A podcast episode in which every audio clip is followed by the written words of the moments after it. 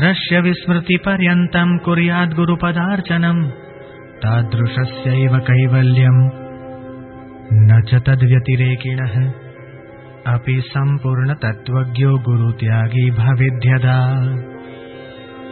भवत्येव हि तस्यान्तकाले विक्षेपमुत्कटम्। गुरौ सती स्वयं देवी परेषाम् तु कदाचन उपदेशम् न वै कुर्यात् कदाचिद्राक्षसो भवेत्। न गुरोराश्रमे कुर्यात् दुष्पानम् परिसर्पणम् दीक्षा व्याख्या प्रभुत्वादि गुरोराज्ञाम् न कारयेत्। नोपाश्रमम् च पर्यङ्कम् न च पादप्रसारणम् नाङ्गभोगादिकम् कुर्यान्न लीलामपरामपि गुरूणाम् सदसद्वापि यदुक्तम् तन्न लङ्घयेत् कुर्वन्नाज्ञाम् दिवारात्रौ दासवन्नीवसेद्गुरौ अदत्तम् न गुरोर्द्रव्यम् उपभुञ्जीत कर्हिचित्। दत्तम् च रङ्कवद्ग्राह्यम् प्राणोऽप्येतेन लभ्यते। पादुकासनशय्यादि गुरुणा यदभीष्टितम् नमस्कुर्वीत तत्सर्वम् पादाभ्याम् न स्पृशेत् क्वचित्।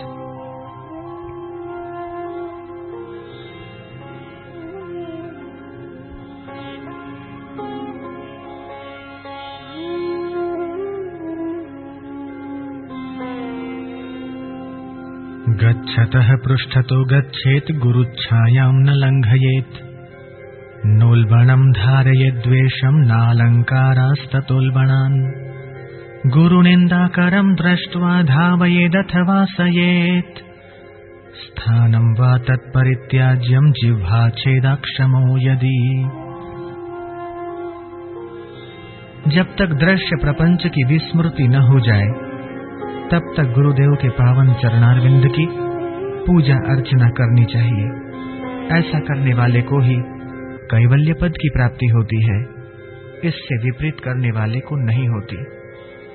संपूर्ण तत्वज्ञ भी यदि गुरु का त्याग कर दे तो मृत्यु के समय उसे महान विक्षेप अवश्य हो जाता है।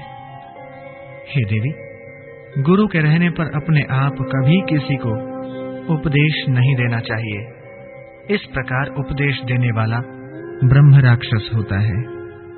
गुरु के आश्रम में नशा नहीं करना चाहिए, टहलना नहीं चाहिए, दीक्षा देना, व्याख्यान करना, प्रभुत्व दिखाना और गुरु को आज्ञा करना, ये सब निषिद्ध है। गुरु के आश्रम में अपना छप्पर और पलंग नहीं बनाना चाहिए, गुरुदेव के सम्मुख पैर नहीं पसारना, शरीर के भोग नहीं भोगने चाहिए और अन्य लीलाएँ नहीं करनी चाहिए। गुरुओं की बात सच्ची हो या झूठी? परंतु उसका कभी उल्लंघन नहीं करना चाहिए। रात और दिन गुरुदेव की आज्ञा का पालन करते हुए उनके सानिध्य में दास बनकर रहना चाहिए। जो द्रव्य गुरुदेव ने नहीं दिया हो, उसका उपयोग कहीं भी नहीं करना चाहिए। गुरुदेव के दिए हुए द्रव्य को भी गरीब की तरह ग्रहण करना चाहिए।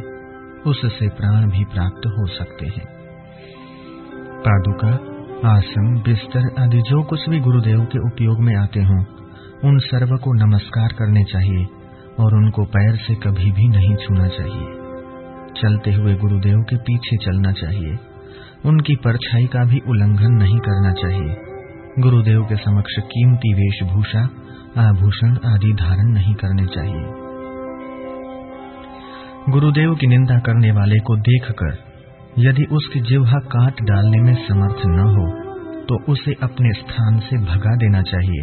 यदि वह स्वयं ठहरे तो उस स्थान का त्याग करना चाहिए।